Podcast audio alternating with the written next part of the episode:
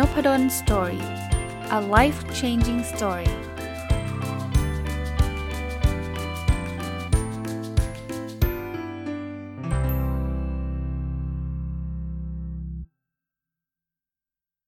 สวัสดีครับ ยินดีต้อนรับเข้าสู่นพดล Story Podcast นะครับ ช่วงนี้อาจจะกลับมาที่หนังสือที่ผมเอามารีวิวอยู่เป็นครั้งเป็นคราวนะครับ อยากจะสลับกับการรีวิวหนังสือเป็นเล่มๆนะหนังสือที่ชื่อว่า 1000 plus little things happy successful people do differently ของคุณ Mark and Angel Chernoff นะครับ ก็อย่างที่ผมเคยเล่าให้ฟังนะครับ เล่มนี้มันหนาปึกเลย แล้วก็มันมีตั้งพันกว่าเรื่องนะ ที่มันก็เป็นเคล็ดลับจะเป็นทิปส์หรือจะเป็นเทคนิคต่างๆ ที่จะทำให้เราประสบความสำเร็จที่จะทำให้เรามีความสุขนะครับ วันนี้เลยเอาบทที่ชื่อว่า 12 choice uh, winners make every day มาฝากนะครับ ก็ผมแปลเป็นไทยแบบนี้เนาะก็บอกว่าทางเลือก 12 ทางที่ผู้ชนะมักจะทำ ในทุกๆวันนะคำว่าผู้ชนะในที่นี้ก็คือคนที่ประสบความสำเร็จนั่นแหละนะครับว่าเอ๊ะเราเห็นคนนั้นประสบความสำเร็จคนนี้ประสบความสำเร็จเนี่ยมันไม่ใช่อยู่ดีๆเขานั่งเฉยๆแล้วมันประสบความสำเร็จนะครับเขาต้องทำอะไรสักอย่างหนึ่งใช่ไหมแต่คาว่าทำอะไรสักอย่างหนึ่งเนี่ยหนังสือเล่มนี้เขาก็จะเรียกว่าสรุปมาให้ว่าจริง ๆ แล้วมันมีอยู่ 12 เรื่องนะเรามาดูกันว่าแต่ละเรื่องคืออะไร แล้วเดี๋ยวผมก็จะแทรกว่าบางข้อผมทำยังไง หรือบางข้อผมอาจจะไม่ได้ทำก็ได้นะครับเอามาแลกเปลี่ยนกันนะ ข้อแรกนะครับเขาบอกว่า they don't give up on the things they believe in แปลเป็นไทยนะครับเขาบอกว่าเขาจะไม่ล้มเลิกในสิ่งที่เขามีความเชื่อ พูดง่ายๆว่าคนชนะเนี่ย จะเป็นคนที่ไม่ล้มเลิกทำอะไรง่าย ๆ แต่แต่คำว่าไม่ล้มเลิกเนี่ยหลายคนอาจจะมีความสงสัย เอ๊ะ แต่มันทำแล้วไม่ work เนี่ย เราควรจะดื้อดันทุรังทำต่อหรือเปล่า ผมมองแบบนี้นะ ผมมองมองว่ามันมันเป็น คำถามที่ต้องให้คำตอบให้ชัดว่า สิ่งที่เราไม่ล้มเลิกเนี่ยคือเป้าหมาย แต่เราสามารถล้มเลิกวิธีที่มันไม่ work ได้เหมือนอย่างนี้ครับเหมือนเหมือนเรากำลังจะเดินทางไปเชียงใหม่ใช่ไหมเราอาจจะเริ่มจากการเดินเท้า แต่เราเราเราเป้าหมายเรายังอยู่ที่เชียงใหม่นะแล้วพอเดินเท้าไปสักพักเรารู้สึกว่าเฮ้ยเดินมาตั้งนานแล้วมันมันตั้งชั่วโมงแล้วมันไปได้แค่นิดเดียวเองอะอย่างนี้แปลว่าวิธีการมันไม่ work ถ้าเราอยากไปเชียงใหม่ให้มันเร็วกว่านี้ เราอาจจะต้องพิจารณาเปลี่ยนวิธี แต่เป้าหมายเราไม่ได้เปลี่ยนนะ เป้าหมายนี่คือเชียงใหม่ถูกไหมเพราะฉะนั้นเนี่ยเราอาจจะบอกว่า เฮ้ย ถ้างั้นเราขึ้นรถไฟไปดีกว่า อ่า ถ้าพอขึ้นรถไฟแล้วเนี่ยมันก็จะเร็วขึ้น หรือมันอาจจะจากจากเดินเปลี่ยนเป็นวิ่งก่อน เอ๊ะมันก็ยังไม่ work นะเราเหนื่อยนะ แล้วเมื่อไหร่มันจะถึงเนี่ย อาจจะวิ่งอาจจะเปลี่ยนเป็นรถไฟอะไรเงี้ย ถ้าผมเปรียบเปรียบเปรยแบบนี้เนี่ยท่านจะเห็นว่าถ้าเกิดท่านไม่มีเป้าหมาย มันก็ไป ไม่รู้จะไปที่ไหนเราก็เดินไปเรื่อยเปื่อยหรือถ้าท่านเอาแต่ล้มเลิกเป้าหมายที่ท่านอยากได้มากๆ เช่น ไปเชียงใหม่แล้วท่านเริ่มเดินเดินไปสักชั่วโมงหนึ่งท่านเหนื่อยท่านบอกว่าไม่เอาดีกว่าท่านไปภูเก็ตดีกว่า แล้วท่านก็ยังใช้วิธีการเหมือนเดิมคือการเดิน ท่านเดินลงลงลงถนนเพชรบุรี ไปสักพักหนึ่งท่านก็ไม่ไหวแล้วท่านก็เลิก ท่านบอกว่าไม่งั้นไปขอนแก่นดีกว่าไอ้อย่างนี้ผมว่าการล้มเลิกแบบนี้เนี่ยมันสุดท้ายเนี่ยเราก็จะเสียทั้งเวลาเนาะแล้วเราก็เหมือนกับ เราก็จะไม่สำเร็จอะเพราะว่ามันคงไม่มีอะไรที่มันใช้เวลาแค่วันเดียว แล้วมันจะโอ้โหประสบความสำเร็จสุดยอดเนาะในหนังสือเขาก็ยกตัวอย่างอย่าง J.K. Rowling ซึ่งก็คงเป็นคนที่หลายคนเคยได้ยินเรื่องราวมาแล้ว เป็นผู้เขียนแฮร์รี่พอตเตอร์นะซึ่งแต่ก่อนก่อนที่คุณ J.K. Rowling เขาจะเขียนแฮร์รี่พอตเตอร์เนี่ยเขาก็เป็นคนที่เรียกว่าคนจนเลยก็ว่าได้นะเขาบอกว่าเขาเคยให้คำนิยามตัวเขาเองว่าเขาเป็นคนจนที่สุด ที่จะเป็นไปได้แหละ โดยที่ยัง ไม่ไม่เป็น homeless นะคือคือไม่ได้จนถึงขนาด homeless นะแต่ว่าเรียกว่าจนมากเขาก็เขียนแฮร์รี่พอตเตอร์ซึ่งมันคือ what they believe in ไงก็คือเขาเขาเชื่อว่าเรื่องนี้มันเจ๋งจริง ๆ แต่เขาส่งไปที่สำนักพิมพ์ น่าจะจำไม่ผิดก็คือ 11 รอบเนาะกว่าที่จะมีสำนักพิมพ์เล็กๆสำนักพิมพ์หนึ่งยอมตีพิมพ์ให้กับเขา ถ้าเขาล้มเลิกตั้งแต่รอบที่ 2 รอบที่ 3 ที่โดนปฏิเสธแล้วเขาโยนทิ้งไปเนี่ย ผมว่าเราก็คงไม่รู้จักแฮร์รี่พอตเตอร์แล้วเราก็คงไม่รู้จัก J.K. Rowling ซึ่งเป็นนักเขียนที่รวยที่สุดในโลกในปัจจุบันนะอะข้อที่ 2 ครับ they work with and spend time with the right people แปลว่าคนที่สำเร็จเนี่ยนะเขาจะทำงานหรือใช้เวลากับคนที่ถูกต้องอะคำว่าคนที่ถูกต้องเนี่ยมันมันมันมี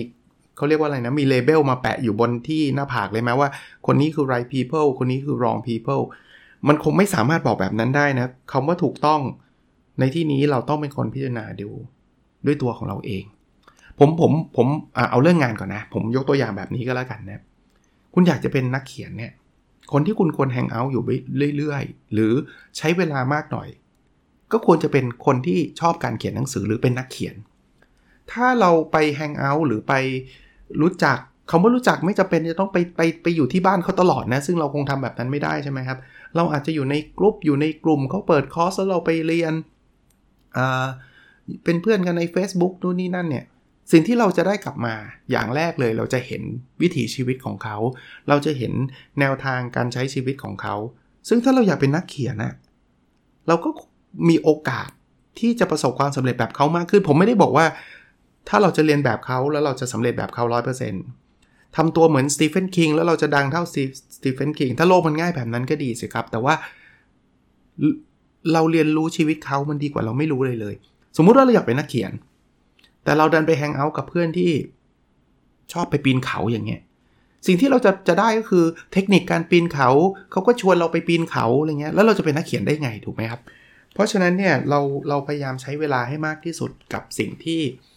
กับคนที่เราคิดว่าใช่อะนะครับ คือต้องมองแบบนี้ผมผมพูดแล้วตรงนี้ขยายความอีกนิดนึงแล้วกัน แต่ไม่ได้แปลว่าเราจะไป ถ้าใช้ภาษาอังกฤษคือไปหาประโยชน์จากเขานะเเฮ้ย ฉันคบเธอเนี่ย เพราะว่าเดี๋ยวเธอจะได้ช่วยฉันทำนู่นทำนี่ คือหวังผลประโยชน์แบบนั้นเองงั้นไม่เรียกว่าเพื่อไม่เรียกว่าเพื่อนหรือไม่เรียกว่าเป็นวิธีการที่ถูกต้องนะ คือเราไป take advantage อย่างเงี้ยไม่ใช่นะครับ แต่ให้เรา spend time ให้เราให้เราเรียนรู้นะครับ แล้วคำว่าผมผมมองเลยไปอีกนิดนึงด้วยหนังสือไม่ได้เขียนขนาดนี้นะครับ ผมมองเลยว่าบางคนเนี่ยบอกว่าไอ้สิ่งที่ผมอยากเป็นเนี่ย คนคนนั้นเขาอยู่ต่างประเทศ แล้วผมจะไป hang out กับเขาได้ยังไงอะผมอยากเป็นแบบอีลอนมัสก์ผมบอกได้เลยว่าเดี๋ยวนี้ด้วยโซเชียลมีเดียด้วยด้วยข้อมูลต่างๆเนี่ยมันเข้าถึงเราอาจจะไม่จำเป็นต้องบินไปอเมริกา แล้วขอไปอยู่กับอีลอนมัสก์หรือไปทำงานกับอีลอนมัสก์เพราะว่าเราคงทำไม่ได้ใช่ไหมอีลอนมัสก์ก็คงไม่อาจจะไม่ได้รับเราเข้าเป็นพนักงานก็ได้ แต่มันมีเรื่องราวของอีลอนมัสก์เต็มอินเทอร์เน็ตเลยครับ ศึกษาอ่านหนังสือเกี่ยวกับอีลอนมัสก์หรืออะไรก็ก็แล้วแต่อย่างนี้ก็ใช่นะครับนะ แต่ถ้าเรามีโอกาสถึงขนาดที่ว่าเราจะสามารถไปทำงานด้วยได้โอ้นั้น perfect นะบางคนอาจจะไม่ได้ถึงอีลอนมัสก์แต่ว่าเป็นคนที่อยู่ในประเทศไทยนี่แหละ ถ้าเรามีโอกาสได้ใกล้ชิดเขาได้ทำงาน under เขาหรืออะไรก็แล้วแต่ทำงานโปรเจกต์เดียวกับเขานี่คือคือโอกาสที่เราไม่น่าพลาดนะครับ อันนี้คือข้อที่ 2 นะ ข้อที่ 3 they concentrate on the present นะครับ แปลว่าเขาจะ concentrate คือมุ่งเน้นนะครับ หรือหรือโฟกัส เฉพาะในปัจจุบัน คือคนที่ประสบความสำเร็จจะใช้เวลาน้อยหน่อย ในการมาคร่ำควรสิ่งที่มันผ่านแล้วในอดีต คือเขาคิดถึงอดีตไหมคิด ผมว่าทุกคนไม่มีใครหรอกครับที่บอกว่าอดีตไม่เคยคิดถึงเป็นไปไม่ได้เราต้องคิดแหละ แต่เขาจะไม่มายึดติดกับอดีต ว่าโอ้เราฉันทำไม่ได้หรอกเพราะฉันเคยทำแล้วพลาด แล้วฉันก็จะไม่ทำอีกต่อไปอะไรเงี้ยจะไม่ใช่แบบนั้น แล้วเขาก็จะไม่ใช่เป็นคนที่คอยกังวลแต่อนาคตทำแล้วมันจะเกิดอะไรขึ้นยังไงคิดแต่อนาคตอย่างเดียวเขาจะใช้เวลาเยอะกับสิ่งที่เขาทำได้นะปัจจุบันนะครับ อันนี้ก็เป็นข้อคิดที่ผมคิดว่าพูดง่ายแต่ทำไม่ง่ายนะ ไม่เชื่อท่านลองดูดิว่าความคิดของท่านเนี่ยปัจจุบันเนี่ยอาจจะไปอยู่ในอดีตหรือไม่ก็อนาคตซะส่วนใหญ่นะข้อที่ 4 ครับ they maintain a positive attitude ข้อนี้พูดแล้วพูดอีกนะ พูดจนหลายคนอาจจะเบื่อก็ได้นะแปลเป็นไทยบอกว่าเขาก็จะมีอารมณ์ทั้งบวก เขาจะมีความคิดทั้งบวกบางคนบอก เฮ้ย ก็เรื่องมันไม่เห็นดีเลยมันจะมานั่งคิดบวกมันหลอกตัวเองหรือเปล่า ผมมองแบบนี้ คือการคิดบวกเนี่ยมันไม่ใช่การปิดบังความจริง อย่างนั้นผมไม่เรียกว่าคิดบวกนะ ความจริงเราต้องยอมรับครับ กระเป๋าตั้งหายก็ต้องยอมรับครับ เสียใจไหมเสียใจครับ ต้องยอมรับครับ เพียงแต่ว่าเราลองมองในอีกมุมหนึ่งให้มันมากขึ้นกว่าความเสียใจ กว่าความทุกข์ ซึ่งมันมีอยู่แล้วมนุษย์เนี่ยไม่ต้องกลัวหรอกครับ เรื่องเรื่องไม่ดีเกิดขึ้นเรามีทุกเนี่ยเราเราเป็นธรรมชาติ เราไม่ได้ไปพยายามกดมันบอกห้ามทุกนะห้ามเสียใจนะไม่ใช่นะครับ เสียใจได้ทุกได้ครับ แต่ไหนๆจะเสียใจแล้วเนี่ยเสียใจให้มันคุ้มคำว่าเสียใจให้มันคุ้มคือลองดูซิว่าเราได้บทเรียนอะไรจากสิ่งเหล่านี้บ้าง เราได้อะไรที่มันเป็นประโยชน์กับการดำเนินชีวิตเราในอนาคตบ้าง สมมติกระเป๋าตั้งหายในบทเรียนมันคืออะไร เราไม่ควรจะทำอันนู้นไหม เราไม่ควรจะประมาทเลินเล่อไหม ยังดีนะที่มันหายแค่นี้หรืออะไรก็แล้วแต่เนี่ย แล้วเราจะได้ป้องกัน วันนี้เราอาจจะเสียเงินไปพันหนึ่งแต่ก็ยังดีกว่าเราเบิกเงินมาเป็นแสนเป็นล้าน แล้วก็ทำกระเป๋าตังค์หายจริงไหมนะครับ เพราะนั้นเสียใจครับเสียใจไปเลย แต่ว่าเสียใจแล้วให้ได้บทเรียนด้วยอย่างที่ผมบอกเสียใจแล้วให้มันคุ้มนะครับกับกับสิ่งที่มันเกิดขึ้นนะครับ อันถัดไปนะครับก็คือ they endure the pain คือคนที่ประสบความสำเร็จส่วนใหญ่แล้วจะมีความอดทนต่อ จะเรียกว่าอะไรดีล่ะครับ ต่อความทุกข์ต่อความเจ็บปวด อย่างที่ผมบอกนะครับว่ามันไม่ใช่ชีวิตมันไม่ใช่มีแต่ความสุขหรอกนะผมผมเชื่อแบบนั้นว่าทุกคนเนี่ยก็จะผ่านทุกทุกมากทุกน้อยก็แล้วแต่คนนะเอาทำธุรกิจกันละกันถ้าจะยกตัวอย่างนะครับธุรกิจเนี่ยคงน้อยคนนะครับถ้าถ้ามีก็แสดงความยินดีด้วยที่แบบว่า วิพอหยิบมาปุ๊บวันแรกคนซื้อเป็นล้านเลย แล้วหลังจากนั้นชีวิตเราก็ไม่เหมือนเดิมอีกต่อไป เราไม่มีอุปสรรคใดๆเลย เราทำแล้วสำเร็จทุกเรื่องทุกอย่าง เปิดบล็อกวันแรกคนตามเป็นล้านอีกเหมือนกัน โอ้โห คือถ้ามีก็อาจจะมีก็ได้นะ ก็ก็ดีใจด้วยนะครับ แต่แต่ท่านต้องเป็นคนส่วนน้อยแน่ ๆเลย เพราะฉะนั้นเนี่ยคนที่สำเร็จเนี่ยมันผ่านช่วงจังหวะเวลาประเภทที่ว่า ไม่มีใครซื้อของเลยทำออกมาแล้วมันไม่ work มันไม่ขายเขียนบล็อกมาแล้วไม่มีคนอ่านเลย แต่พวกคนเหล่านี้เขาจะมีความอดทน เพียงแต่ว่าเขาไม่ใช่ว่าทนไปเรื่อยเปื่อยนะ ไม่ใช่แบบว่าเฮ้ยไม่มีฉันก็จะดันทุลังขายจนกระทั่งแบบขายบ้านขายรถแล้วก็เจ๊งไปเลยอะไรเงี้ย อย่างนั้นอย่างนั้นไม่เรียกว่าการอดทนที่ฉลาดนักนะ คืออดทนมันต้องอดทนแล้วต้องพยายามหาหนทางปัดพัฒนาปรับปรุงไปด้วยนะครับ ข้อที่ 6 ครับ คนที่ประสบความสำเร็จหรือเป็นวินเนอร์เนี่ยเขาบอกว่า they ignore the naysayers คือเป็นคนที่ไม่ได้อ่อนไหวมากนักกับพวกคำว่า no naysayers ก็คือพวกที่แกทำไม่ได้หรอก อันนี้มันไม่ work หรอก อันนั้นมันไม่ work หรอก คือคือผมพูดแบบนี้ก็กลัวอีกว่า ไม่ใช่ว่าห้ามฟังเขาเราฟังเขาได้ แต่ว่าถ้าเราต้องหยุดทุกครั้งที่เขาบอกให้เราหยุดนะ เราจะทำอะไรไม่ได้เลย เพราะเชื่อไหมครับว่า ไม่ว่าไอเดียไหนเนี่ย มันจะต้องมีคนอย่างน้อยหนึ่งคนแหละที่ไม่เห็นด้วยกับเรา ซึ่งเป็นเรื่องปกติ ผมสมมุติว่าผมจะมาถามคนรอบตัวว่าทำพอดแคสต์ดีไหม มันอาจจะมีคนเชียร์บอกทำเลยอาจารย์ แต่บางคนอาจจะบอกว่า ผมว่าไม่ work หรอก ผมผมไม่เห็นฟังเลย แล้วลองลองนึกภาพว่าถ้าผมเป็นคนที่ถ้าใครบอกว่าไม่ work แม้แต่คนเดียวแล้วผมจะไม่ทำเนี่ยพอดแคสต์อันนี้ก็จะไม่มีทางเกิด ไม่ว่าอะไรก็ตามลองลองไปถามเพื่อนเนี่ยครับ เฮ้ย เราขายขนมดีไหม มันก็จะมีเพื่อนเชียร์บอกเฮ้ยขายไปเลย นายทำอร่อยว่ะขายไปเลย กับอีกเพื่อนหนึ่งบอกอย่าเลยว่ะ เราเคยทำแล้วมันไม่ workซึ่งเพื่อนก็หวังดีนะ ไม่ใช่ว่าไม่หวังดี แต่ถ้าเกิดเราจะเฮ้ยโอ้มันมีคนบอกว่าไม่ work เว้ยฉันเลิกดีกว่า ผมคิดว่าเราทำอะไรได้ยากนะครับ เพราะฉะนั้นอ่าก็อย่าอ่อนไหวมากเกินไป ฟังได้เฮ้ยถ้าเกิดไปถามคนรอบข้างที่เขารักเรา 10 คนแล้วทั้ง 10 คนเนี่ยต่อต้านอย่างสุดฤทธิ์เนี่ย เฮ้ยมันต้องมี something wrong แหละอันนั้นเราก็เราก็เราก็ฟังไว้ได้นะครับ แต่ว่าไม่ใช่ว่าใครคนใดคนหนึ่งพูดเสร็จปุ๊บฉันฉัน give up เลย ฉันยกธงขาวเลยนะครับ โอเคนะ ถัดไปข้อที่ 7 ครับ they live through love ผมชอบคำนี้ คือ คือคนที่สำเร็จเนี่ย ผมเชื่อว่าเขาจะต้องมีความรักอยู่รอบข้างเขาอะ เมื่อกี้ที่เราบอกให้อดทนต่อความเจ็บปวด อดทนต่อความล้มเหลวคนเราด้วยตัวของตัวเองอโลนเลยนะอโลนคือด้วยตัวเองคนเดียวเนี่ยผมว่าเราผ่านไปยากนะ ไม่ไม่ว่าเรื่องไหนก็ตามนะอะผมผมยกตัวอย่างส่วนตัวผมเลย ถามว่าผม happy กับชีวิต หรือพอใจกับชีวิตที่เป็นอยู่ในปัจจุบันไหมคำตอบคือผมโอเคมากๆเลยนะจะเรียกว่ามีความสุขมากๆก็ได้กับการที่ได้ทำในสิ่งที่รักทำในสิ่งที่เราชอบได้ทุกวันนะครับ แต่ผมจะไม่สามารถมาถึงจุดนี้ได้เลย ถ้าผมไม่ได้อยู่ หรือถูก support จากคนรอบข้างที่รัก ไม่ว่าจะเป็นคุณพ่อคุณแม่ ไม่ว่าจะเป็นภรรยา ไม่ว่าจะเป็นลูกๆ ไม่ว่าจะเป็นเพื่อน ผมไม่ว่าจะเป็นเพื่อนร่วมงาน ผมว่าเช่นเดียวกันครับ คือถ้าเราไม่มีเราใช้ชีวิตที่มันถูกผลักดันด้วยความเกลียดความโกรธ มันอาจจะแรงเหมือนกันเนาะแต่ผมว่าระยะยาวเราเราเบิร์นเอาอะ เบิร์นเอาแบบในทางที่ไม่ดี สมมุติว่า เฮ้ย ฉันจะทำสตาร์ทอัพให้สำเร็จ เพราะว่าฉันเกลียดใครบางคนอะไรอย่างเงี้ยมันมันคงเป็นเป้าหมายที่มีความรุนแรงพอสมควรอะแต่ใน long run เนี่ยผมคิดว่าการ drive ชีวิตด้วยความเกลียด อันนี้ความเห็นส่วนตัวนะ ไม่น่าจะเป็นวิธีการที่เราจะสำเร็จได้ในระยะยาวเนาะแต่การ drive ชีวิตด้วยความรักอะ่ะน่าจะน่าจะนะ ผมก็ไม่มีงานวิจัยอะไรมา support แต่ส่วนตัวผมคิดว่าน่าจะเป็นทางเลือกที่ดีกว่า ข้อที่ 8 ครับ they accept 100% responsibility for their current situation อันนี้ก็เป็นอีกหนึ่งบทเรียนที่อยากจะนำมาแชร์นะครับว่ากับแปลก่อนเขาบอกว่า คนที่สำเร็จเนี่ยนะเขาจะ take responsibility 100%เลยคือเขาจะรับผิดชอบ 100%เลยสำหรับสถานการณ์ที่เขาโดนเป็นอยู่ในปัจจุบัน พูดง่ายๆคือเขาไม่ชอบโยนความผิดให้คนอื่นเนี่ยทำไมรู้ป่ะครับ ถ้าเราเป็นนักแก้ตัว หรือเราจะเป็นนักแบบไม่รู้แหละ ถ้าอะไรที่ไม่ work ไม่ใช่ฉัน ถ้าอะไรที่ work แปลว่าฉันเก่ง คือเราชอบเอาเอาแต่ความดีแต่ว่าความผิดพลาดเนี่ยเราไปหาแพะรับบาป หาคนผิด สิ่งที่มันจะเกิดขึ้นไม่ใช่อะไรหรอกครับ มันจะเกิดขึ้นกับเรานี่แหละ เพราะอะไรรู้ไหมเพราะเราจะไม่พัฒนาเลย ยกตัวอย่างนะ สมมุติว่าผมส่งบทความไป แล้วบทความมันถูกรีเจ็คมา บทความวิจัยนี่แหละถูกรีเจ็คก็คือถูกปฏิเสธมา แล้วผมเป็นคนที่แบบไม่ take responsibility ผมก็บอกว่า ไอ้คนรีเจ็คมันงี่เง่ามากเลย มันอ่านไม่รู้เรื่องหรอกมันเฮงซวยนู่นนี่นั่น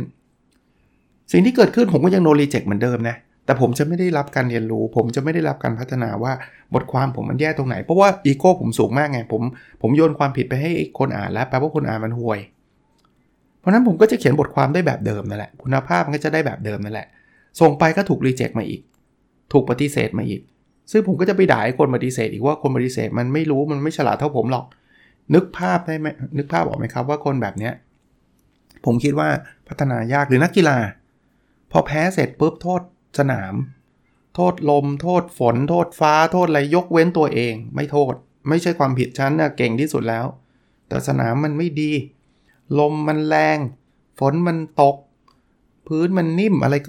เยอะแยะไปหมดเลย เขาจะเป็นนักกีฬาระดับโลกไหมครับ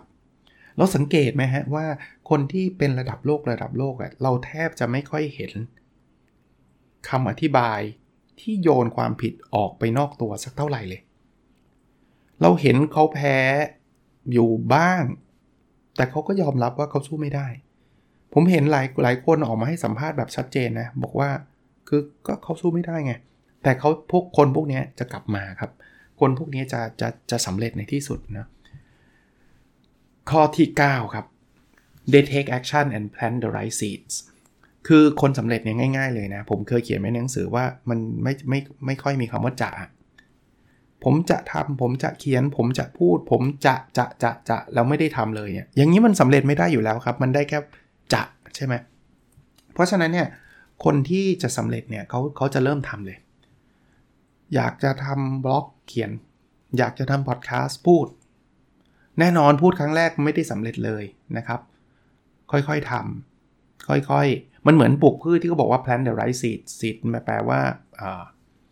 เมล็ดพันธุ์พืชเนี่ย เขาจะค่อยๆ ปลูก แต่แต่ก่อนปลูกเขาต้องมั่นใจนะว่ามันมันคือสิ่งที่เขาอยากได้ มันคือต้นไม้ที่เขาอยากอยากเลี้ยงดูใช่ไหมแล้วรออดทนนะครับ แต่ไม่ใช่ว่าผมจะปลูกต้นไม้แต่ไม่ปลูก ถ้าไม่ปลูกอีก 10 ปีมันก็ไม่มีต้นไม้อยู่แล้วนะเขาจะเลือกครับเอาละต้นไม้มันมีตั้งหลายประเภทใช่ไหมเราจะปลูกต้นอะไรดีล่ะนะครับอ่าแล้วเราก็ค่อยๆฟูมฟักมันขึ้นมา ข้อที่ 10 ครับ they don't lose themselves in the commotion นะคำว่า commotion มันแปลว่าความปั่นป่วนนะก็ในในที่นี้ถ้าแปลตรงตัวก็บอกว่าเขาจะไม่ไปเสียเวลากับไอ้สิ่งที่มันจะสร้างความปั่นป่วนนะหนังสือเขียนไว้แบบนี้เขาบอกว่ามันมีอยู่ 2 อย่างนะที่เราไม่ควรจะเสียเวลาไป อันหนึ่งก็คือสิ่งที่มันไม่สำคัญกับเป้าหมายเรากับชีวิตเรา กับอันที่ 2 คือคนที่ไม่ได้ให้ความสำคัญกับเรา คือพูดง่ายๆนะเราจะเราอย่าไปเสียอารมณ์อย่าไปเสียเวลากับ 2 สิ่งนี้ อะไรที่มันเป็นสิ่งที่มันเล็ก ๆ น้อยๆไม่สำคัญ มีคนขับรถผ่านหน้าเราช่างมันเถอะนะเราเราเอาเวลาไปทำในสิ่งที่มันเป็นเป้าหมายชีวิตเราดีกว่าที่จะไปใช้เวลาไปทะเลาะเบาแวงกับเขาเป็นชั่วโมงชั่วโมงใช่ไหมนะหรือเราเห็นโซเชียลมีเดียบางอันที่มันแบบโอ้ยดูแล้วมันของขึ้นว่ะเขียนด่าไปด่ากันมาประประมาณ 3 ชั่วโมงอะไรเงี้ยแล้วเขาจะไม่ใช้เวลาแบบนั้นนะครับ ถ้ามันไม่ได้สำคัญอะไรกับกับชีวิตมากนะกับอีกอันนึงเขาจะไม่ไปเสียเวลากับคนที่เขาไม่ได้ให้ความสำคัญกับเรา เราเราเอาเวลาเหล่านั้นไปใช้ทำตามเป้าหมายเราดีกว่านะครับ ข้อที่ 10เนาะข้อที่ 11 they appreciate what they have คือเขาจะรู้สึกขอบคุณ รู้สึกซาบซึ้งใจกับสิ่งที่เขามีอยู่ คนที่สำเร็จเนี่ย แล้วมีความสุขด้วยเนี่ย จะไม่ใช่คนที่แบบว่า ไม่พอใจ ฉันมี 10 ล้าน ฉันก็อยากได้ร้อยล้าน มีร้อยล้าน ฉันก็รู้สึกทุกข์เพราะว่าเพื่อนฉันมีพันล้าน มีพันล้านก็ไม่ได้อีกอะไรเงี้ย คือคืออย่างที่บอกนะครับ ถ้าเราถ้าเราจะคอยแต่เปรียบเทียบกับคนที่เขามีเหนือกว่าเรานะเราก็จะมีความทุกข์ไปตลอด ผมไม่ได้บอกห้ามเราตั้งเป้าหมายที่ท้าทาย ผมไม่ได้บอกว่าห้ามเราพัฒนา พัฒนาได้ตั้งเป้าหมายที่ยากขึ้นได้ แต่ว่าไม่ใช่ว่ารู้สึกแย่กับสถานการณ์ที่มีในปัจจุบันเนี่ยอย่างที่ผมเคยพูดในหลายพิโซดว่าถ้าเกิดเราตั้งเป้าว่าเฮ้ยฉันจะมีความสุขต่อเมื่อฉันต้องได้ร้อยเต็มร้อยเนี่ยเราจะมีความทุกข์ตลอดชีวิตเลยนะ90 เต็มร้อยเราก็มีความทุกข์นะ ซึ่งอันนี้ไม่ใช่เรื่องที่พูดเล่นๆนะครับ มีนะครับเอาเอาง่าย ๆ ในสิ่งที่ผมเจอในในการศึกษาก็ใช่นะ บางคนเนี่ยได้คะแนนได้ 9 เต็ม 10เนี่ยรู้สึกแย่นะเพราะว่าไม่ได้เต็ม ในขณะที่อีกคนหนึ่ง8เต็ม 10 มีความสุขละคือผมไม่ได้บอกว่าให้เราแบบทนกับสิ่งที่แย่ๆนะ แต่เพียงแต่ว่าอย่าใช้คำว่าอะไรดียครับ อย่าอย่ามองว่าสิ่งที่มันเกิดขึ้นกับชีวิตเราในปัจจุบันคือความล้มเหลวโดยสิ้นเชิงอะ่ะเรายังดีกว่าคนหลาย ๆ คน เรายังมีโอกาสมากกว่าคนหลาย ๆ คนนะ appreciate what they have อะครับก็คือให้ให้ให้รู้สึกขอบคุณหรือรู้สึกดีกับสิ่งที่เรามีอยู่นะครับ แล้วก็ที่ 12 นะครับ ข้อสุดท้ายนะครับ they make a positive difference คือเขาจะสร้างความแตกต่าง แต่เป็นความแตกต่างที่มัน positive อะนะ positive แปลว่าทางบวกนะจริงๆนะส่วนตัวในหนังสือก็เขียนนะ การมีเงินเยอะเนี่ยมันไม่ได้ matter อะไรมากมายหรอก ถ้าเราไม่ได้ใช้ทรัพยากรใช้เงินใช้แรง หรือใช้ความรู้ของเราเนี่ยเพื่อทำให้โลกมันดีขึ้นเนี่ยผมมีประสบการณ์ส่วนตัวโดยตรงอย่างชัดเจน โดยเฉพาะอย่างยิ่งการทำพอดแคสต์พอดแคสต์เนี่ยเอาแทบจะเรียกได้ว่าไม่แทบจะไม่มีไรายได้เลยด้วยซ้ำนะครับ ต้องบอกแบบนี้เนาะ แล้วมันไม่ได้แบบทำหวังที่จะรวยเลยแหละ คือทำหวังที่จะรวยนะั่นอาจจะอีกอีกอีกอีกมุมหนึ่งผมไม่ได้บอกว่าการทำพอดแคสต์แล้วมีรายได้แล้วเป็นสิ่งที่ผิดนะ ไม่ใช่นะ ดีครับดี แต่ก็เลยจะบอกว่าเฮ้ยแล้วจะไปนั่งทำทำไมวะวันหนึ่งใช้เวลาประมาณ 2 ชั่วโมงนะทุกวันเลยเนี่ยตอนนี้ก็ตอนเย็นๆเนี่ยก็ก็มีโอกาสก็มาอัดเก็บไว้ เดี๋ยวก็ต้องมาทำเสียงทำอะไรอยู่คนเดียวเนี่ยคือสิ่งที่ผมได้กลับมา มันมันมีคุณค่า ผมว่ามันมากกว่าเงินด้วยซ้ำคือมันคือ positive difference นะครับ วันนี้ก็มีคนไลน์เข้ามาบอกฟังผมปุ๊บ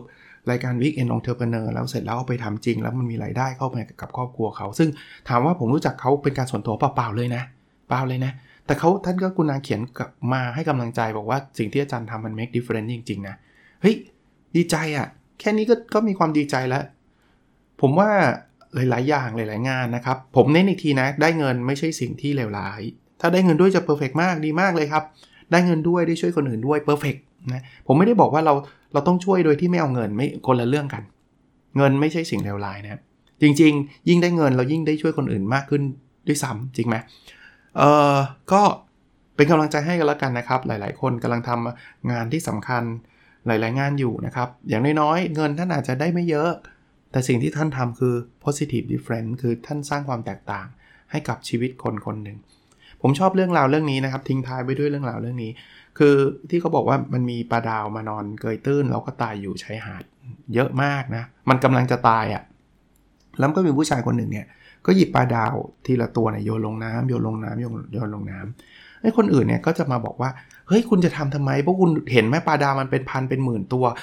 ที่มันมันแบบ you you don't make any difference หรอกคือการที่เหมือนเหมือน ไปช่วยปลาดาวแค่นี้มันไม่ได้ทำอะไรให้เกิดความแตกต่างหรอกเพราะว่าจะมีปลาดาวตายอีกเป็นเป็นหมื่นเป็นแสนตัวที่คุณเห็นอยู่เต็มชายหาดเนี่ยคือคุณทำได้ไม่หมดหรอก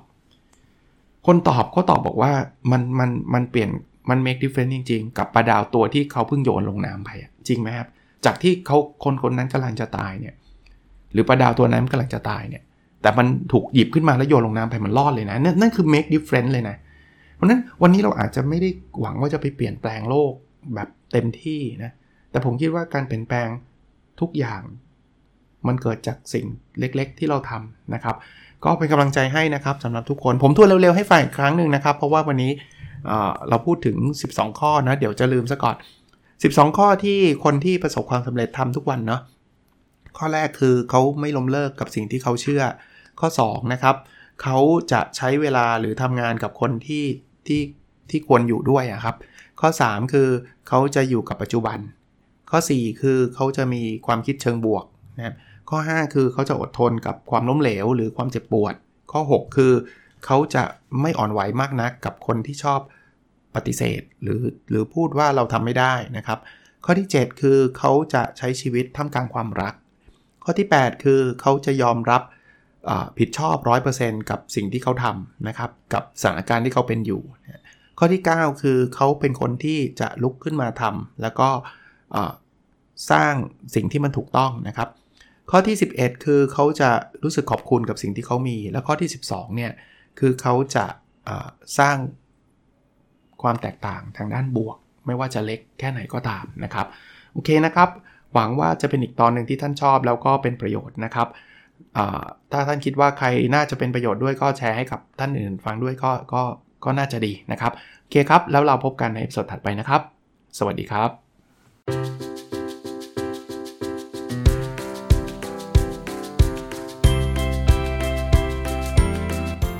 n o p a d o n Story